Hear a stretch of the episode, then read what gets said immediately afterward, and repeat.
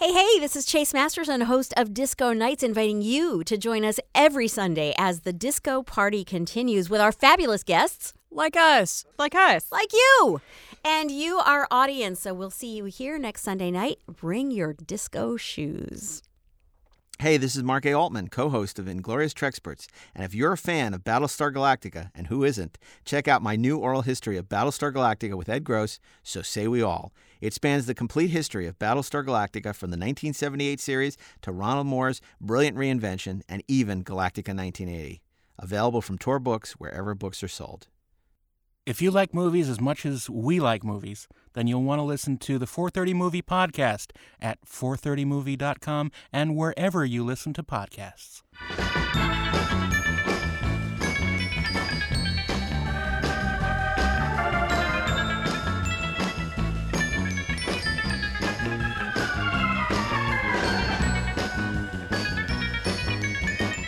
Hey, this is Mark A. Altman. And this is Daren Dochterman, and we are the Inglorious Treksperts. Hey, and I am really excited. We got a very special episode for you today. It is Wolf in the Fold, remembering Deep Space Nine. Now, why is it Wolf in the Fold? Well, that's because we have a very special guest joining us today. Um, a producer on uh, Deep Space Nine. He also wrote for Star Trek The Next Generation and just came off a very successful run on Elementary for CBS. Mr. Robert Hewitt Wolfe is joining us. Hey guys. Welcome. And uh, To, once to be ag- clear, I have not come off of a successful run of elementary. I'm still on a successful run of elementary. okay, well, he- I came off of it in that I drove here from there. So I came off of it He today. Ubered but from- tomorrow morning, he'll be back. I'll be back. and once again, we are joined by uh, one of our favorite guests. Me. Um, Mr. Ashley E. Miller is is back joining us here at Inglorious Treksperts. Hello, Ashley. Why, hello, everyone. Hello, Ashley. Hello. Welcome. Thank And, you. oh, is Gene Roddenberry here too? Gene Roddenberry is sometimes here, but uh, he tries not to show up because you don't pay very well, Mark. also, we're going to talk about Deep Space Nine, so Yeah, he his probably- ghost will not haunt the room. Right. Yeah. Well, maybe a little. well, All you know, the things I didn't like. I, I have to say, the um, you know Ira Behr back in the days when I was writing when I was a journalist and writing for uh, different magazines about Deep Space Nine, Ira would always say, you know, one day the show will be appreciated for you know what it is in the sense that you know there was so much riding on, on the show when it came out, so much money, so much expectations uh, that you know be very hard to meet in terms of ratings, in terms of sort of uh, next generation being this cultural phenomena, and and Deep Space Nine. Um, existed alongside that, but it never achieved those heights in terms of ratings, in terms of uh, the the you know the kind of uh, pop culture phenomena. He said one day, however, the show will be. You know, people will realize how, how phenomenal show, and it really seems that that has happened. That that sort of prediction, that prophesizing, um, you know, he looks like a guy who would, you know, with the with the, the glasses and the, the, the beard. He look, you know, like kung fu, like Grasshopper. One day, Deep Space Nine will be adapted as uh, considered, you know, one of the great science fiction shows of all time, one of the great shows of all time. Now that that's settled, I'm going to take care of this. Klingons make great warriors, but terrible doctors. Captain, Just the man I wanted to see. we've been ordered to report to Starbase 375 for reassignment. Something else, Doctor. I have news of the Seventh Fleet. Go on. Only 14 ships made it back to our lines. 14 out of 112. We can't keep taking these kinds of losses, sir. Not if we expect to win this. Thank you, Doctor. That will be all.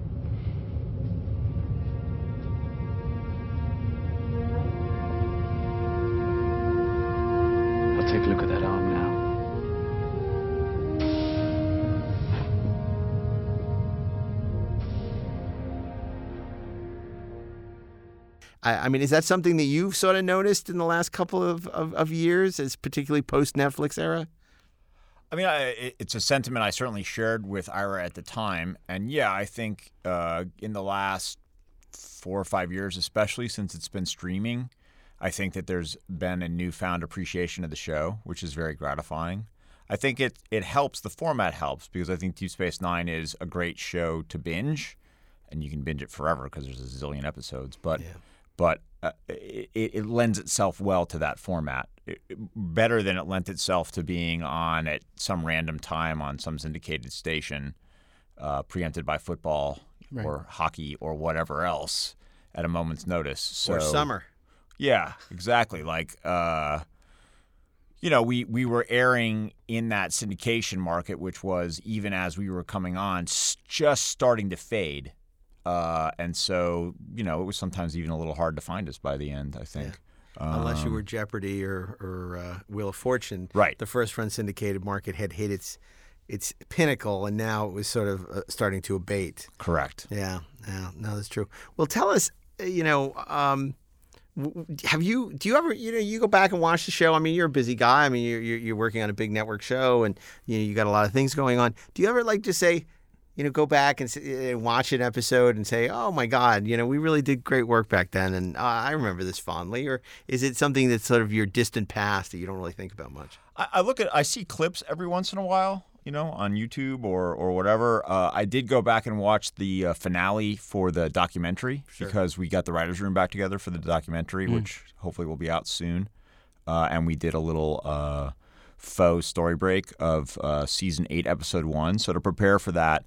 I watched uh, the final episode of season seven again, but I haven't gone back and watched the whole thing. You know, Right. uh, and I want to. It's it's really about finding the time. you don't want to, because that means you're like on hiatus and you have enough time to sit at home and watch TV. Exactly. So- It means my third book, my third novel is finished, and uh, I don't have any assignments. Yeah, means Uh, you're not working. means I'm not working at all.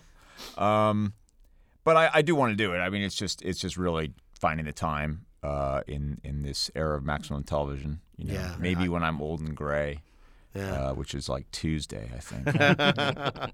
so how is the the the, the uh, episode going to be? Uh, let's let's uh, let, let's let's pretend for a second that that uh, season eight is being made and that uh, uh, the episode is is debuting this fall on or January on uh, in first run syndication. How did it turn out?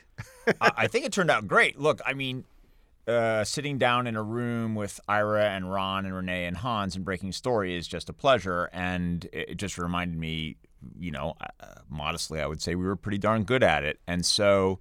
We had a great time. We spent about eight hours. We broke uh, part one of a two-part opening. Um, lots of fun character stuff. Lots of you know, uh, getting the band back together, and uh, we we we we broke it as if we were going to shoot it. You know, we broke it as if we're shooting it now, which means everyone is the age they are now, and and and there's some returning, you know, many returning favorites in our in our in our Palace of the Mind version of the show. uh, so we had a lot of fun doing it. It was, uh, I think, you know, the the fans can see there's clips of it throughout the documentary, and then I think there's going to be some supplemental material, which may be like an entire. I don't think it'll be all eight hours. I suspect it'll be edited down. You can see my saggy jeans for like uh, two All the hours. snack eating will be yeah, gone. the snack eating. there may have been some whiskey drinking in paper cups that we'll we'll we'll have cut out. That kind of thing. Yeah, well, I mean, it's very instructional for an audience that's interested in seeing how a room works. They can see what snacks you're eating. You know, they Yeah, sure. I, I, i i if you're interested in such things and they make this available, it, I think it, it's a great. It would be great to watch because we really did break it down just like we used to. We started off brainstorming ideas. People came with a couple pitches. We f- homed, you know, homed in on a story we thought was going to work, uh, and then we just went from there. You Did know? you have a writer's assistant taking notes or? No, I, I wrote up on the board. Oh, Wasn't that your job?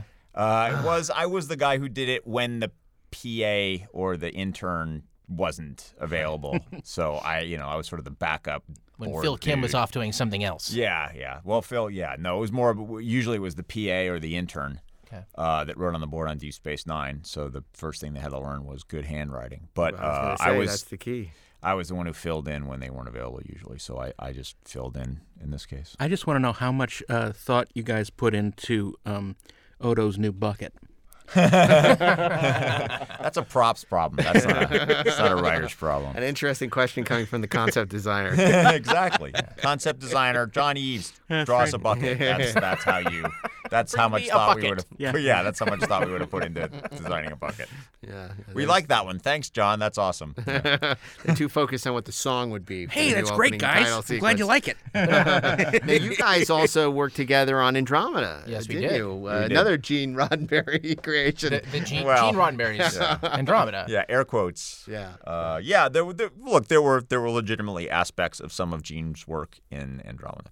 Yeah, certainly there was a name. There was a character there was name. the char- there were some character names. There were some character concepts. There were some themes. There were more than one character name. So the bad, I mean, the bad Yeah, guys true. in in in Genesis two or whatever. Well, Dylan Hunt also was. Dylan Yeah. Hunt, uh, that yeah. name, Harper. Uh, the Tyrians were the bad guys, and they're very much like the Nietzscheans. So that was all. And Tyr obviously was our poster child for the Nietzscheans. Right. So there were. That's about it. Oh, And that- Sentient Starship, which he'd written like a two-page uh, proposal for. Yeah. And it, this really was the end of the first run syndication era because Yeah, it- for sure. Yeah, that was the That- death knell of it. Like we were, we were, we were. Uh, you know, we we always talked about it like we were trying to launch those those uh, those refugee ships off of Hoth as the as the as the bombardment was raining down on us, as syndication was dying all around us. Every episode that we finished was like one more Right. evacuate evac- ship full of evacuees that we managed to sneak out under the gunfire. Um, yeah, it, it, it was just a market that completely died. I mean, it's sort of weirdly been now replaced by streaming. yeah, for sure. Um, it's a similar model in some Except a ways. lot, a lot be- bigger budgets. Wow, so much bigger. Oh my God! No, I mean We look, could make- We've, we we've could gone make- to lunches that cost more than Yeah, we could have made a hundred episodes of Andromeda for what it costs to make a season of the Romanoffs. Yeah. yeah, for sure. well, maybe not a hundred, maybe fifty, but still, And you like probably had a lot more more people than watching it, too. or ten, or whatever the heck it was. How, what was your budget on Andromeda? What were you spending? Do you remember? Uh, one point one million dollars an episode, of which three hundred thousand dollars ish was above the line. This Kevin Sorbo, Most of that was going to Kevin. because he had just come off of Hercules, so he Yeah. was a Yep. big name So then. there was Kevin, there was the Roddenberry State, there were a lot of other like little bits and pieces. That's not counting like the other actors' salaries. And so we had a massive amount of that of that 1.1 million dollars. Almost all of it was fixed costs. Yeah. So we didn't really have any money uh, in the episodic budget. I think the episodic budget, the discretionary budget for an episode of Andromeda was like hundred thousand dollars. Yeah, it was nothing. And you shot in Toronto or Vancouver? Vancouver. The only thing that saved us was the Canadian dollar was like sixty three cents at the time. ah, those were the days. Yeah. so, and that's where you guys met, isn't it? Yeah, well, we actually we met on the internet. Yeah. Uh, Dating. yes, yeah, totally. Uh, arguing, Grindr. arguing No, with That trolls didn't exist then. on the internet uh, about Star Trek, Deep Space. Nine. Um, my my erstwhile uh, writing partner Zack Stentz had written an article about the uh, the the way that um, Deep Space Nine fans and Babylon Five fans uh, presented many of the features that you would find present in um, in sort of Middle Eastern uh, religious uh, clashes.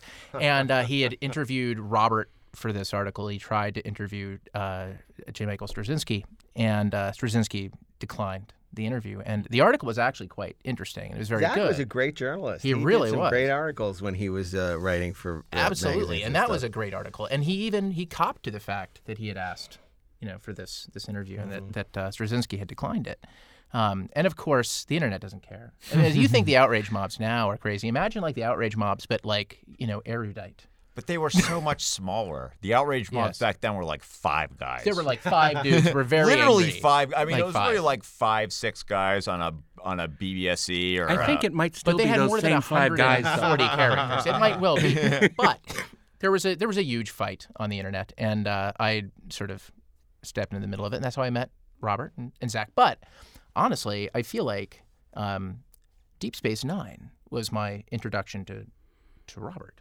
Uh, because when he foolishly invited us to go and uh, and pitch um, a, a lot on, on Andromeda, a lot of uh, of how we pitched and the stories we chose and how we chose to structure them and what, what we did were really based on uh, understanding and, and loving Deep Space Nine on a deep level, um, and particularly breaking down how those stories tended to work, um, and you know, and and sorry, it was a, it was a little manipulative, but but figuring out like how Robert thought about story, kind of based on you know how he wrote those episodes, and obviously, um, you know, our our our interests in what we were writing were were true and and they were inherent to us, and it was none of that was bullshit. But we we learned how to speak Robert uh, just by just by rewatching that show and, and really It's an thinking. obscure about- language. It It's not really spoken is. by very many people anymore. and Like yet it's awesome. Esperanto. exactly. But no, it was great because it wasn't just like the beginning of like a really great collaboration. I mean, Robert was, you know, he was basically like my my first and my only uh, film studies professor. You know, in terms of just like the practicalities of like doing all this shit. Um, but obviously, you know, we're okay with each other. Um, you know, you're godfather of my nine-year-old. this is true. Uh, we're playing Dungeons and What Dragons happened on with the Saturday. twins? You had enough of him being no, Godfather. fuck those guys. Yeah. You know what? I wouldn't. Their souls can take them. burn. Yeah, to hell with them. That's just no. It's no. We tried. We tried to take them into the church, and like there was this massive electrical discharge. Yet you never even thought to call him Godfather. we did, but no. I mean, it's it's uh, it was just one of those things where I think um, you know we bonded over story certainly, um, and kind of what a lot of what I learned and kind of my own sort of um, instincts about story come from Deep Space Nine. So Deep Space Nine means quite a lot to me, just as a as a viewer, as a writer, um, as a as a as a Star Trek fan, as a consumer of it. Um, so it was just it was always sort of an interesting exercise. I feel like uh, I said in another podcast that I feel like Michael Piller is like my great grandfather. Uh, It's your in- grandfather, really. No, it's only one generation. Well, it's well Ira, right? So Yeah, Michael, well, then I had two like- grandpas. Yeah, okay, cool. Yeah, it works. Yeah, My two dads. I had two dads. I had two you have two dads. You have two. I you have two many. You have two grandpas. Yeah, then Grandpa was sort of my dad for a It's little like while. a, it's like a coaching tree. A little right. Television writing is a little bit like a coaching tree in the NFL. There's certain uh, there are certain head writers who trained many other successful head writers, and Ira and Michael Piller are definitely uh, in that category. And then because of that, the people that they trained trained other people, and so you've got uh, a fairly large coaching tree essentially coming out of the Star Trek shows that includes you know dozens of people who either learned directly from uh, Michael and Ira and Jeri Taylor, or they learned from the people who learned from them. And so uh, there's still, I, I think, our influence, their influences through us in the writers' rooms all over Hollywood are still being felt. You know, it's funny that Robert mentions that because, you know, in a previous episode, we were talking, you know, Great Birds of the Galaxy, and we were giving Michael the well deserved credit for how many writers came out of that writer's room who have created their own shows or worked on shows and been super successful. And I, you know, I know that we, we sort of struggled with sort of Rick's legacy a little bit, but on the director level, if you look at the, the, the people that came out of Star Trek, you know, and this is a credit to Rick Berman, um, you know, Frakes, you know, who went on to have a very successful feature and TV career. Um, you know, Roxann Biggs Dawson has been working non-stop since Voyager. You know, L- you know, LeVar, I mean, Robbie. McNeill now Right. uh, does a ton of episodic uh, directing. So that was something that came out of Star Trek that we, we don't often think about. That was a direct, you know, uh, when he gave Frakes the opportunity to direct on that show. And then there were a lot of other people who had the opportunity who haven't necessarily broken out as directors, whether it be Avery or David Livingston. Well, Avery was a terrific director. He just didn't really, he wasn't really interested in doing more of it, I think, when he was done with Deep Space Nine. I mean, in a way, like he was already returning to academia and doing stage plays. And, and so I think that that just, he, he was excellent at it. I just don't think it was his calling. Yeah, You know, yeah. if he had wanted to make a career out of it, I, I think he certainly could have. you have to be career. passionate. It's not a day job. Yeah. Yeah, it's a crazy it's a crazy job. I mean, like like Lucy's uh, for us on Elementary is doing it now, and she's great at it, and she's doing other shows, and that's something that that like Jonathan Frakes and Levar did, even you know back then, but like Avery never really did. And I Yeah, think it was the same thing with of the- Patrick. He did one or two episodes. Yeah, he directed and he enjoyed it, but yeah, he never. Patrick directed the first episode of television I ever wrote. So um, a fistful of datas. a fistful of datas. That's correct. Which is so funny because you were the only Western fan among anybody who. Because Brannon didn't know anything about Westerns. Oh. Patrick didn't know anything about Westerns. Robert Wolfe 101. If you want to get it past him, pitch it as the Western. the funny thing is, like, I'm not even a huge, I'm not particularly a huge Western fan. Like, if I'm going to sit down and watch something, it's probably not going to be a western.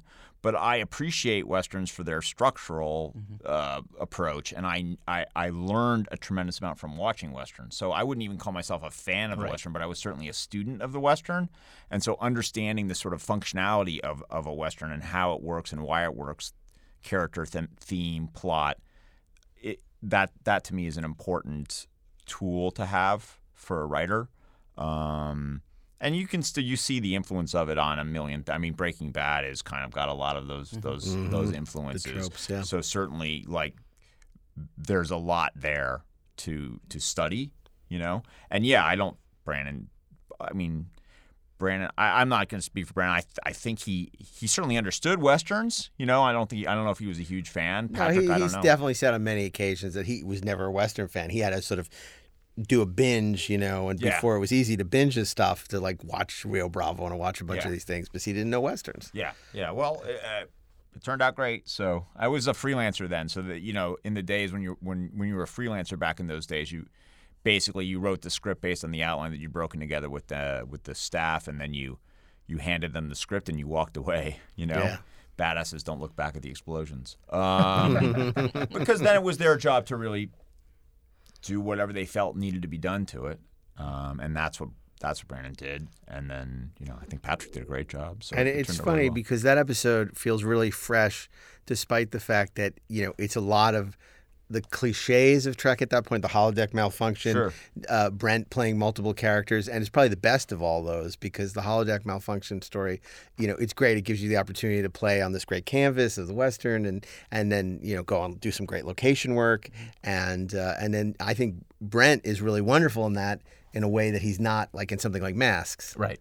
You know, it's a really fun playing the multiple characters. I mean, i in my mind, when I originally pitched it, it was a tribute to Spectre of the Gun. So, We speak Spectre of the Gun here.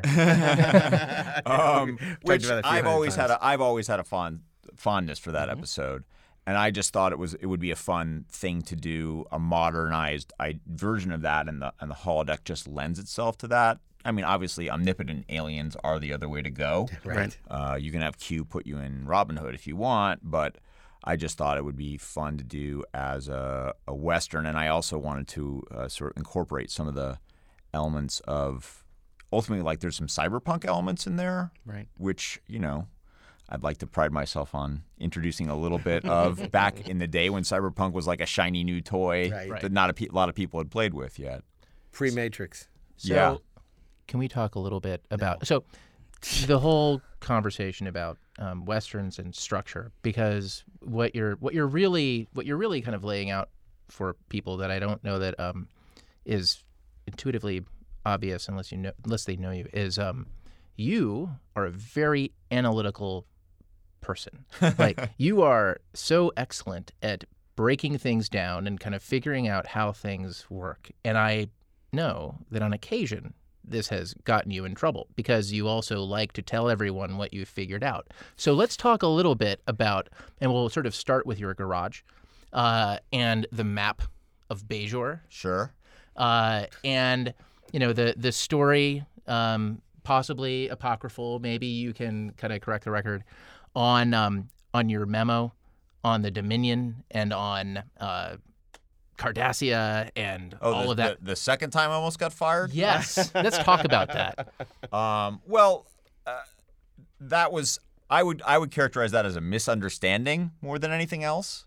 So what had happened with the Dominion was over the summer between season one and two. Um, and when I say summer, I mean we were still working and we hadn't taken our hiatus yet, and we were mostly done with season one. Were your tiny hiatuses, 26 episodes. Yeah, we had like maybe insane. two, three weeks. So we were talking about how to distinguish the Gamma Quadrant from everything else, how to make it special, unique, and interesting. And so we came up with the idea of the Dominion as a group. This was Ira and me and Pete uh, mostly um, coming up with all this stuff, and then pitching it to Michael as we as we went along. And at one point, we had sort of spun out the whole thing to Michael. He had uh, he really liked it. Um, he asked me to write a memo about what we were going to do. And so I wrote a memo to Michael Piller from Robert Wolfe. Here's what we've been discussing with the Dominion.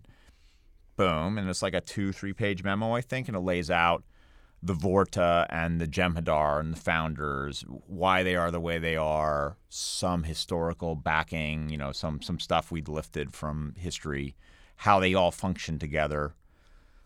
Sent it off to him, and he loved it. He thought it was great. Now, again, this wasn't me coming up with ideas. This was us. This is me expressing ideas we'd all come up with. But then, all he did was he just wrote CC Rick and sent that memo to Rick. And Rick misinterpreted what had happened. Oh. He thought that I essentially I, the, the lowest ranking writer on the staff, had come up with a pitch for what we should do for the rest of the series. right. And that you were trying to do an end run. and that I was trying to do some kind of end run around maybe Ira or Pete or both or whatever. Or and I certainly hadn't. And he didn't understand that I'd had permission. Not only he didn't understand that it was part of a team effort and that I'd been expressly re- told to do this, and so he was quite angry. Uh, I think in defense of Ira, and and uh, in sort of the defense of the chain of command. But it was all explained to him very quickly, and it all got ironed out, you know, quickly. And Michael told him, and it was fine. So, so it was like literally. I think I heard about the draw, what what little drama there was. You know, I think it was probably like a two minute angry misunderstanding that was quickly ironed out.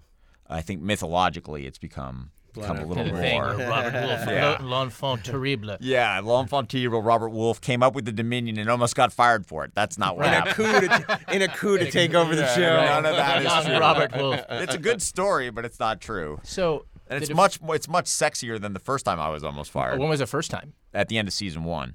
Okay. Michael was just hadn't seen enough. He thought for me yet, you know, to show my worthiness to stay. And uh, Ira, I argued that I had shown that, especially with uh, in the hands of the prophets. And, For sure.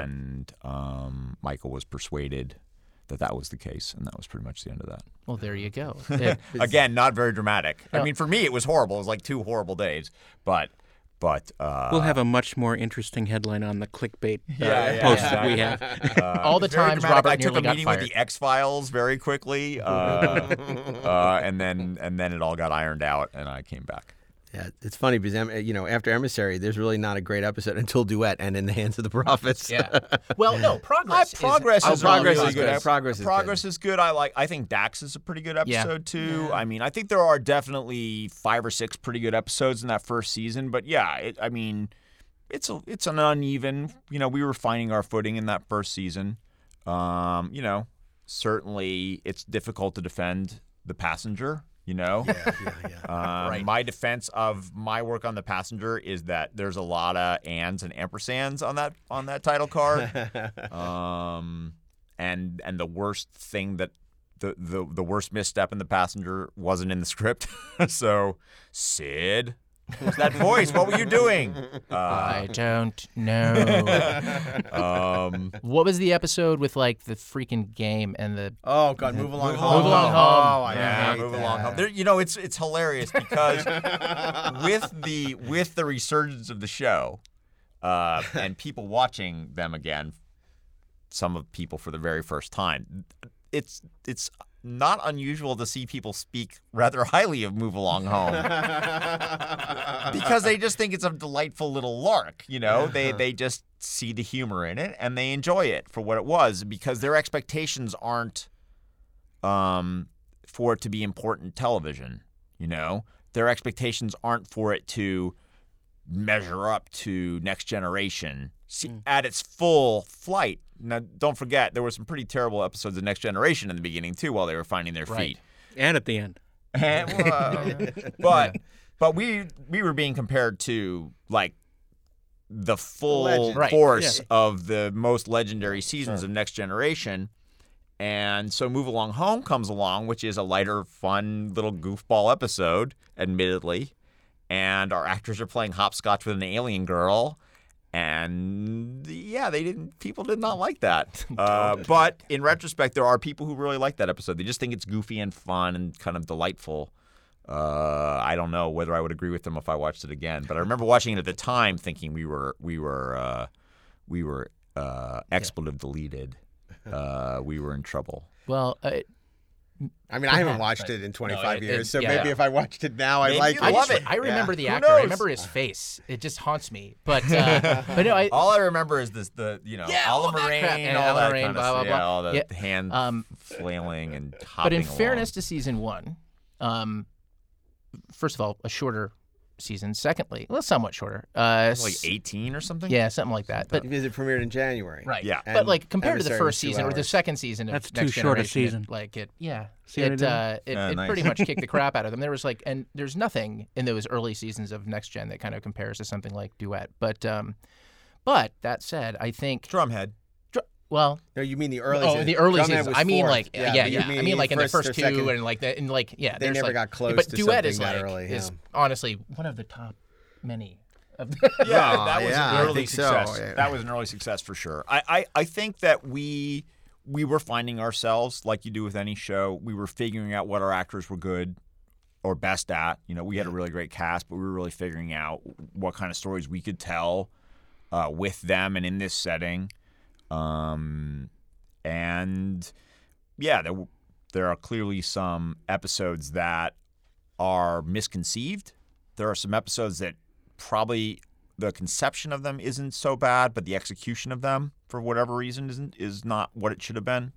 Well, the Uh, pilot was so expensive that by the time you get into We the episodes, yeah, you were we were a little bit we were we were having to be a little more contained. But I, I don't even think that was real. I wouldn't blame the budgets. We we had plenty of money. I think it was really about understanding what kind of stories we could tell best, and then telling them. I mean, look, we had missteps forever. Like we we I don't think there was a season that didn't have at least one stinker. right. It's a um, 26 episode season. You're always But gonna but have that's always part gonna of happen. part of that was like yeah understanding understand that we were we were on that hamster wheel from the word go there were only four of us in season one five because we eventually added somebody uh, but a lot of freelance scripts being written by people who had not written the show before either or hadn't even seen were- the show. who hadn't in even seen the show, hadn't seen the actors, had no idea what they were doing, to be honest. Mm-hmm. And so, you know, it was a tough. Pro- it was a tough process. Uh, it's a first year show is always tricky, um, and I, you know, I think we did enough good work. There are definitely watchable episodes in Oh, there. there are some great episodes in Some there. I really, mean, tr- I mean, Duet is arguably one of the top episodes of the show, and not many shows have that. Of- and the of any Emissary is probably one of the best pilots of the Star Trek Yep, shows. for and I- sure. I'm pretty happy with um, In the Hands of the Prophets. yes, a- it's as a great. season That's finale. a great finale. and it kicks off that that troika of episodes in Yeah. season two really well too. Yeah. So like, you know, we were figuring it out. We figured it out pretty fast, I think. You know, there are less stinkers for sure in season two, and I think it season two holds together. season two Yeah, is great. right. It you is. Season know, two pretty great. damn well. Um, so I, I think for me, the episode where I thought like, okay, now I understand this show. Like I get it. We've talked about it, but um, but progress. yeah, progress for sure. Like when I saw progress and the ending of that show, Yeah. I said, oh. I 100% get Deep Space Nine. Yep. I 100% understand what makes it work. Yep. And in a lot of ways, like I, I talked about, kind of going back and breaking down, like like what worked and like and what didn't to kind of get inside your head. Um, and I realize that's all you know a, a, a group effort, but but that episode for me kind of became. Um, you know, it, it was it was it was like a lodestone, you know, for Yeah, like figuring well, out Well, it was a template. That episode, you could argue, was a template with what I was trying to do with Andromeda. right. And I think what the scripts largely successfully did when I was there, and then ultimately we couldn't always produce, you know, or we couldn't always, you know, the vision of what was on the page didn't always get it onto the stage on that show.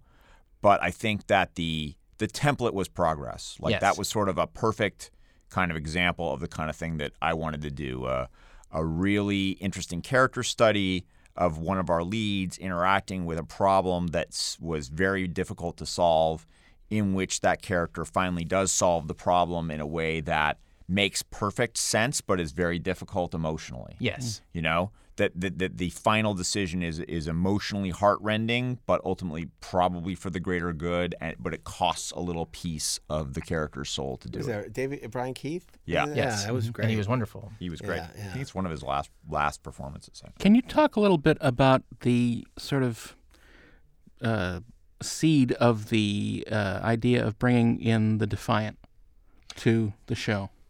and Uh, and yeah. and, like and I can tell you exactly why. what the Defiant- changes that brought. Yeah, so why the Defiant? Because the runabout sets sucked.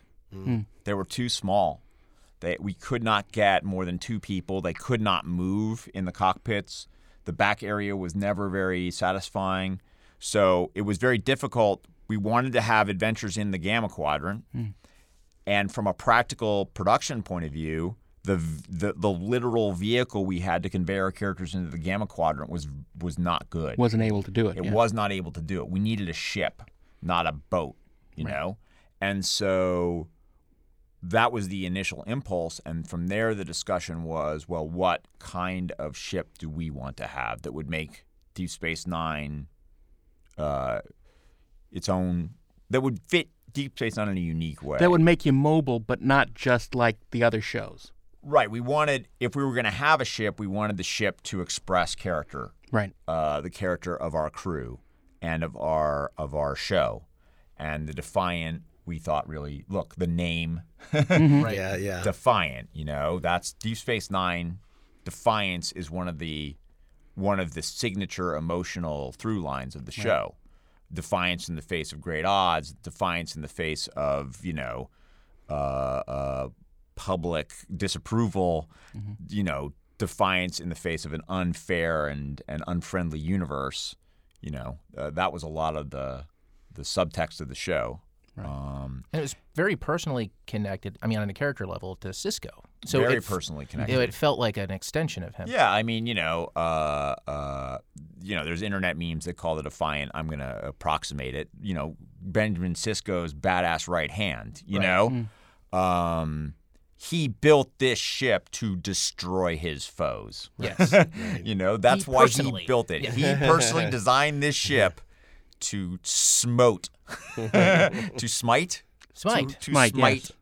He wanted it to smite the Borg. And they shall be smoten. And, then, and he used it to smote the heck out of things. Uh, but but more than that, you know, it was it was an uncomfortable ship.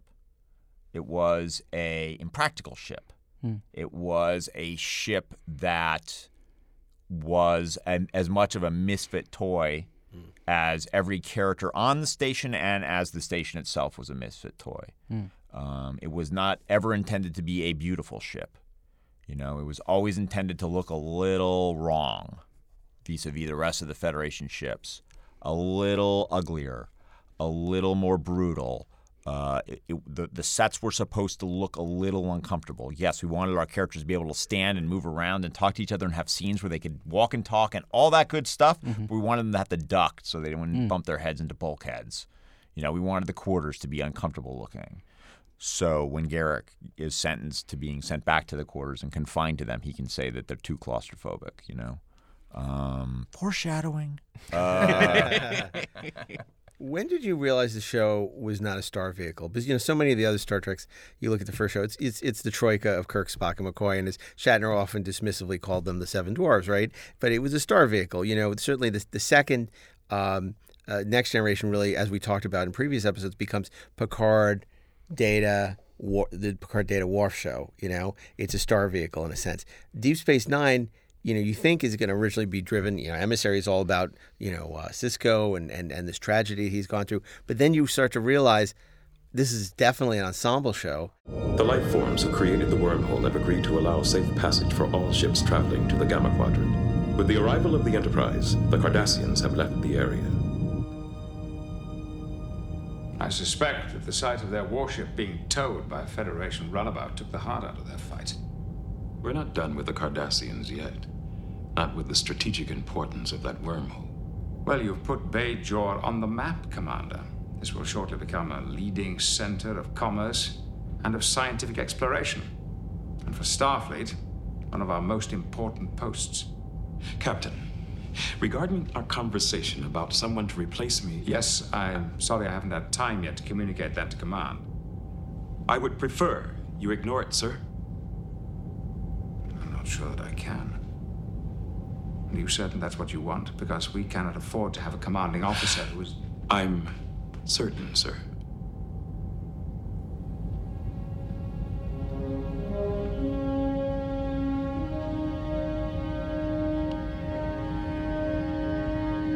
Good luck, Mr. Sisko.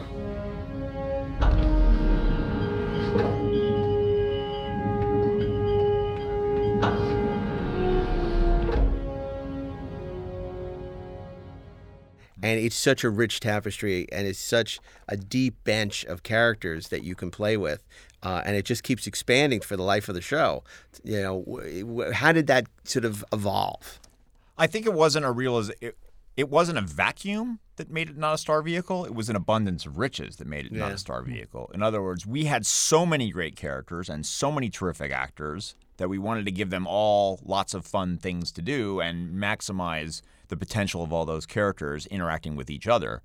So that meant that there was no one character that was going to dominate the show in the same way that you know Picard dominated the next generation. I, I'm not not saying that there weren't other great actors on that show because there certainly were, but Patrick Stewart just has this tremendous presence that that sort of Gravitas. demands scenes. Yeah. you know, and Avery has that too. But we had other characters who had the same sort of presence. I mean, Armin Shimerman demands scenes, and and you know, Quark could have been a throwaway character.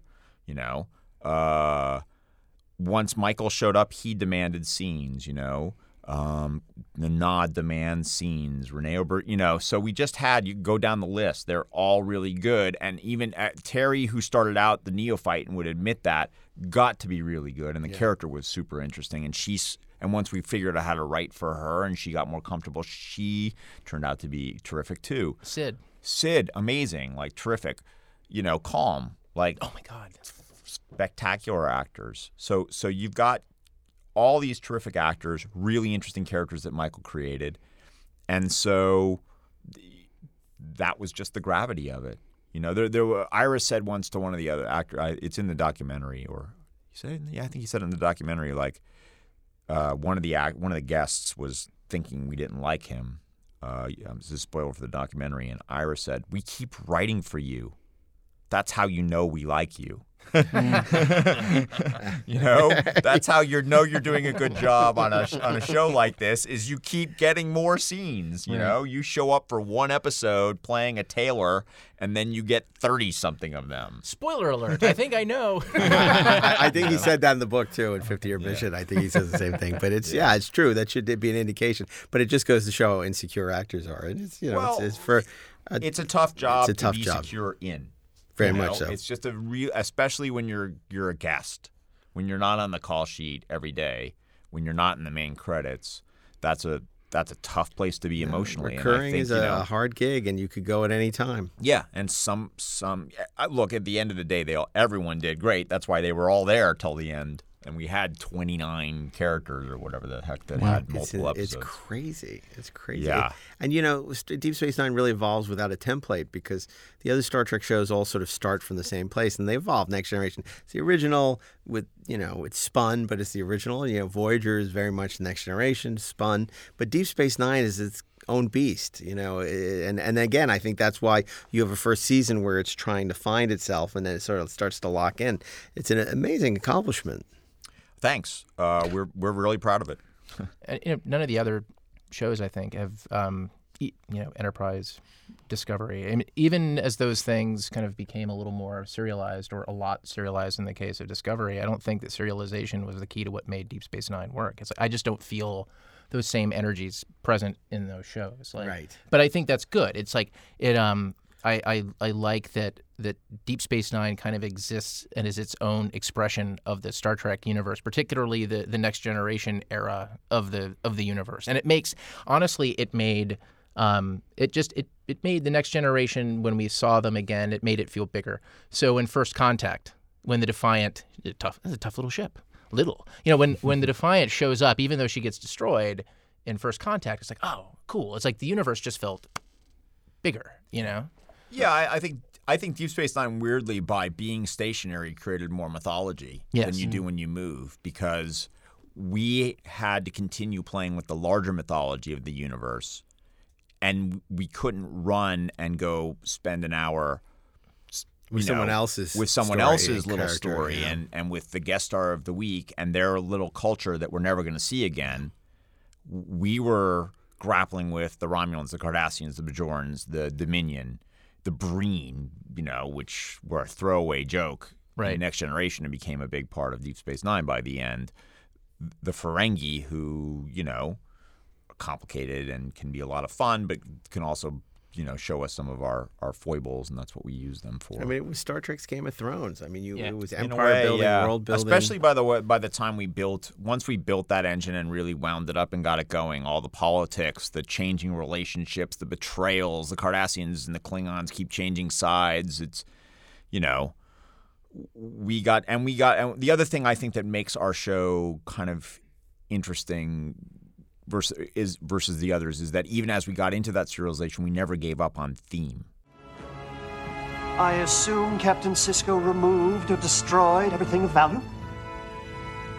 Not everything.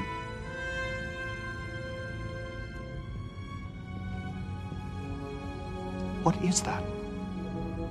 A message from Sisko. I don't understand. He's letting me know. He'll be back.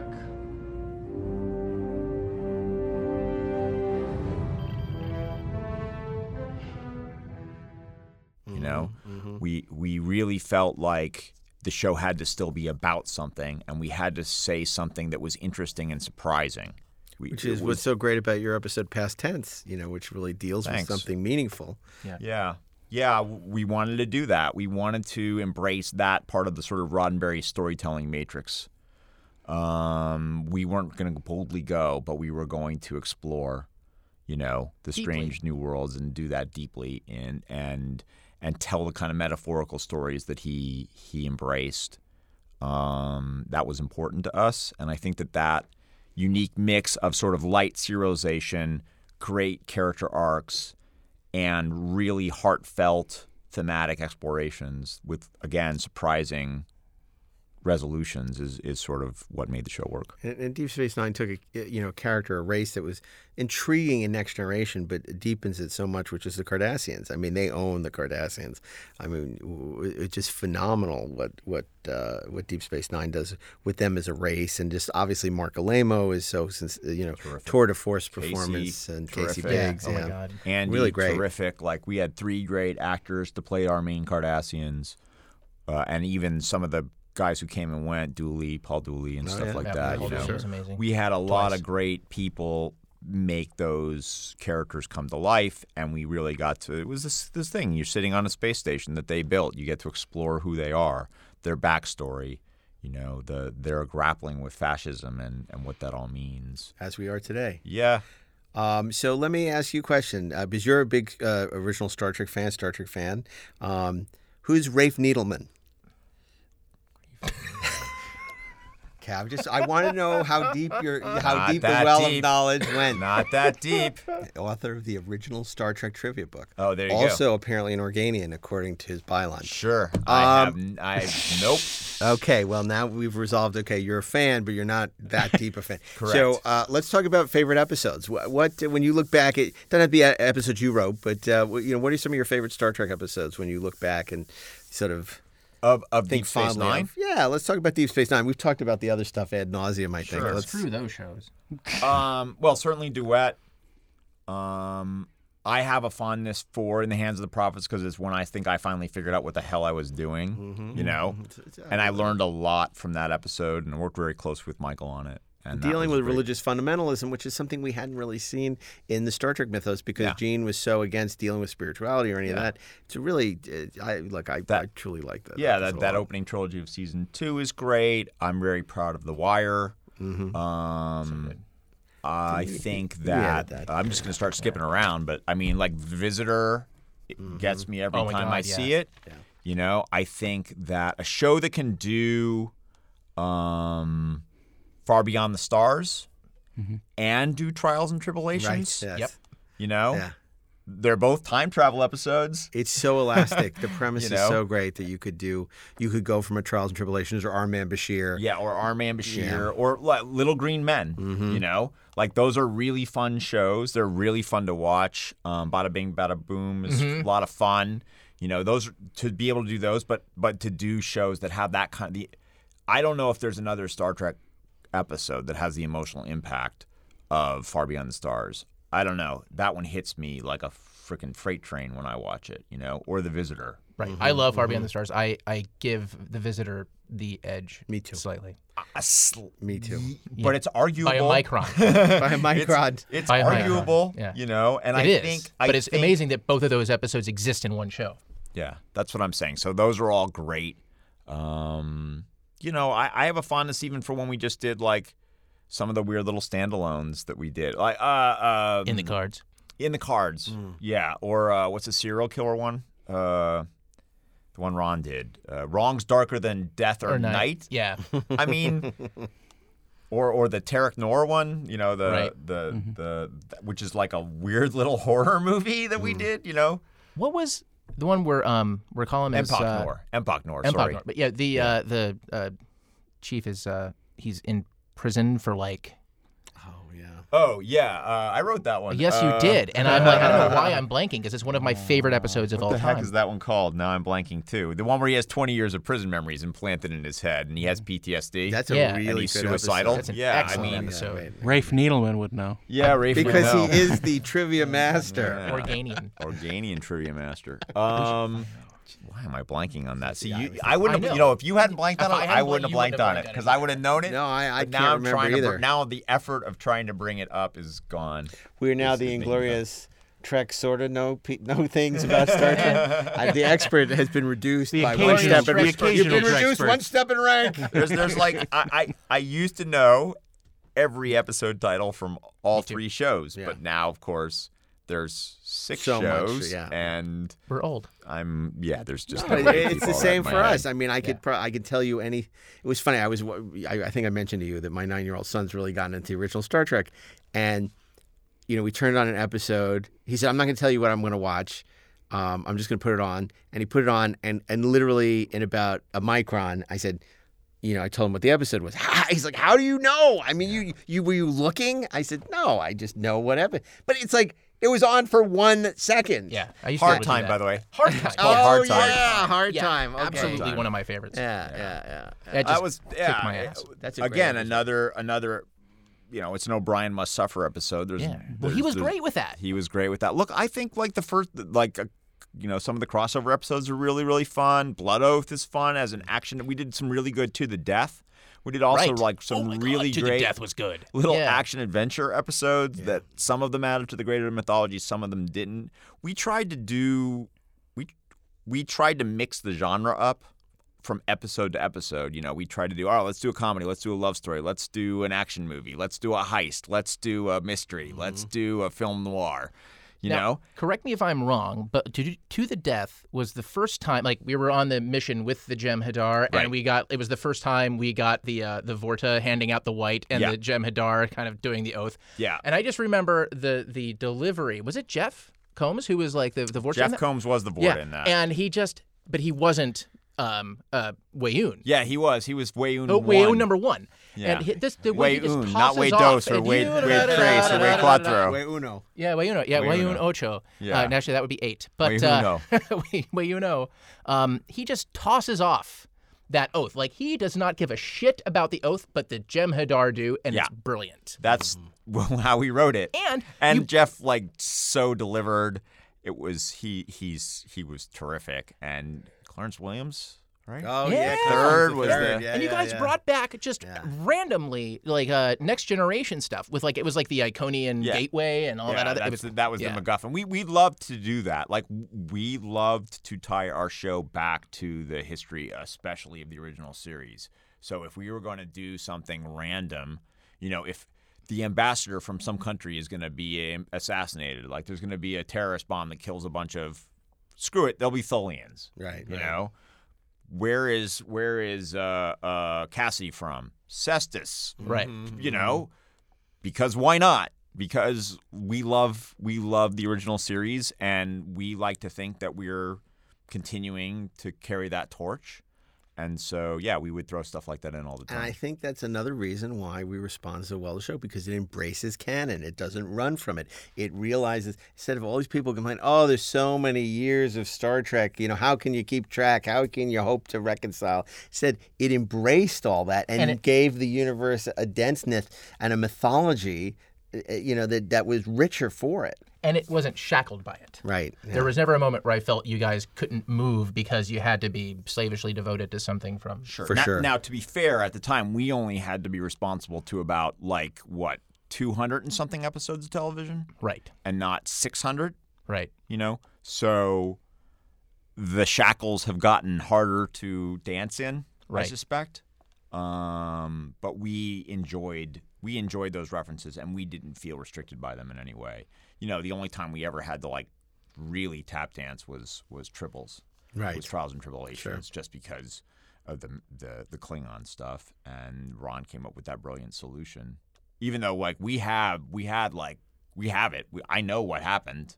You know, um, and we had it in the script, and we talked about it, and we pitched it all out, we worked it all out, and then Ron was like, "We do not speak of it," and it was like, "Yeah, that's it," that does it. which actually worked for the explanation we had. So And it was brilliant, and it's best. Look, and it works for that episode too, which is light and fun Yeah. and a confection. Yeah. I mean, we, we that was the one time when we were like, we're now going to put.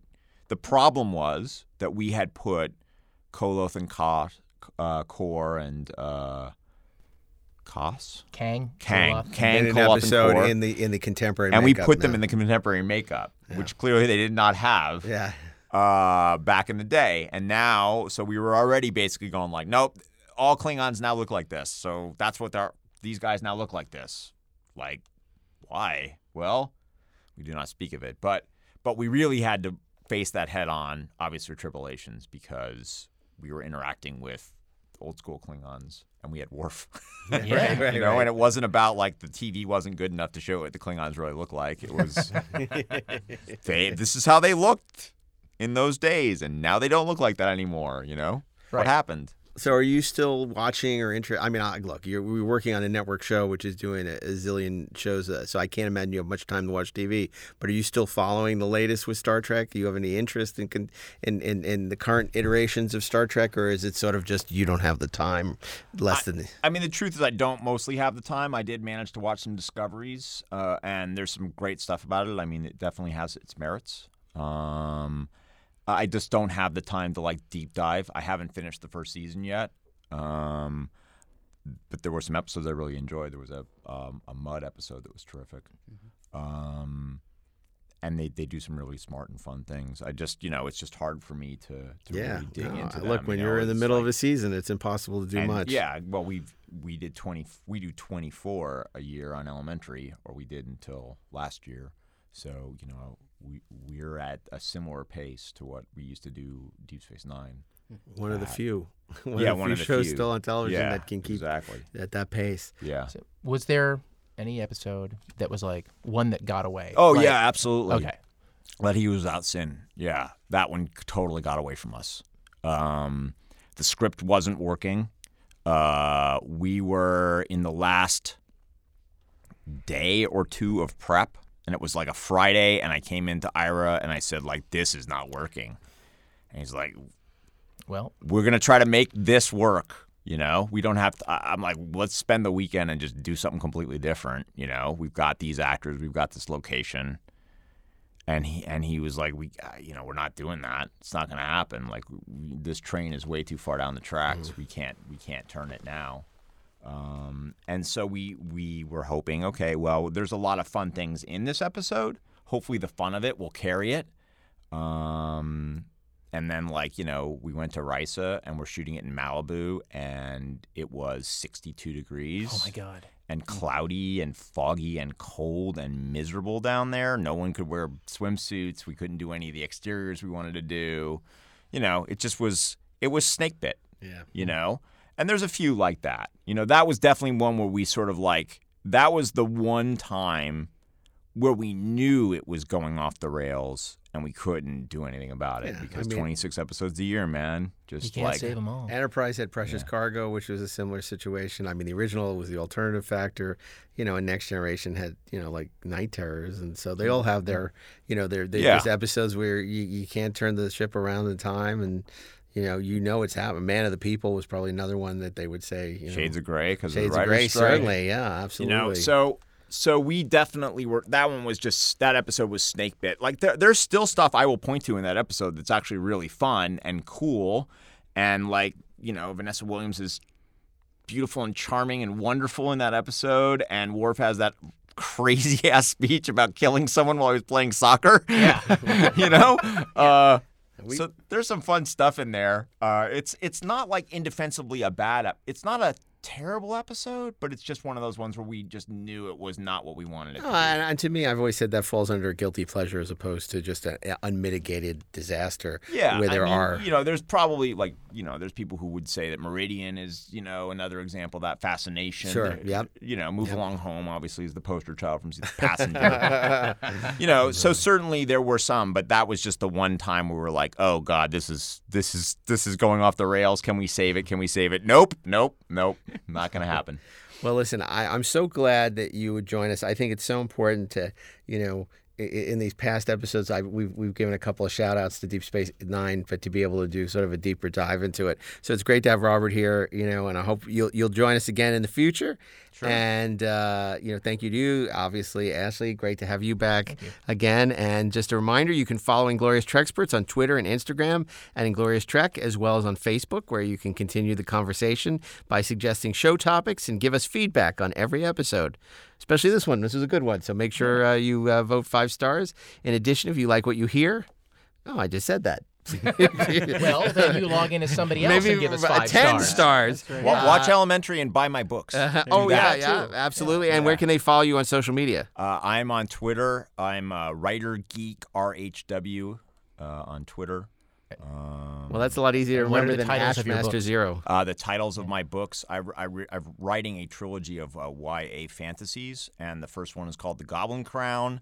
The second one is now out. It's called The Fallen Star, and the third one I am working on even as we speak. Well, not right now at this moment, but when I leave here, uh, it's called The Final Drop, and probably be out in a year or two. See, that's a good parenthetical. Author, writer, producer. That's good.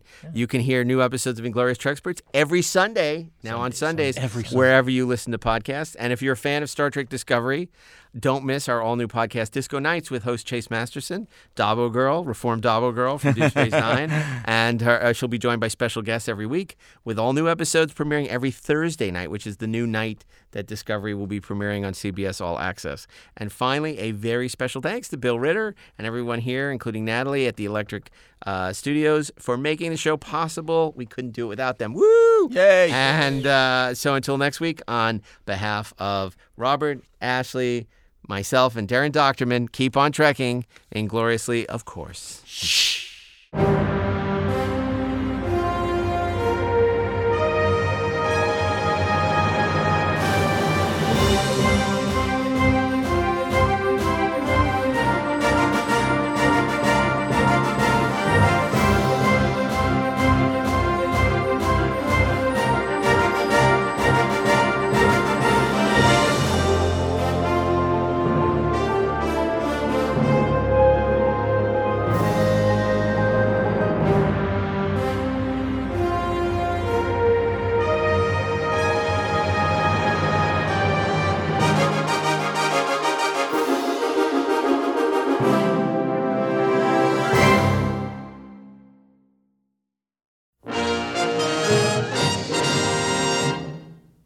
This podcast is a production of the Electric Surge Network.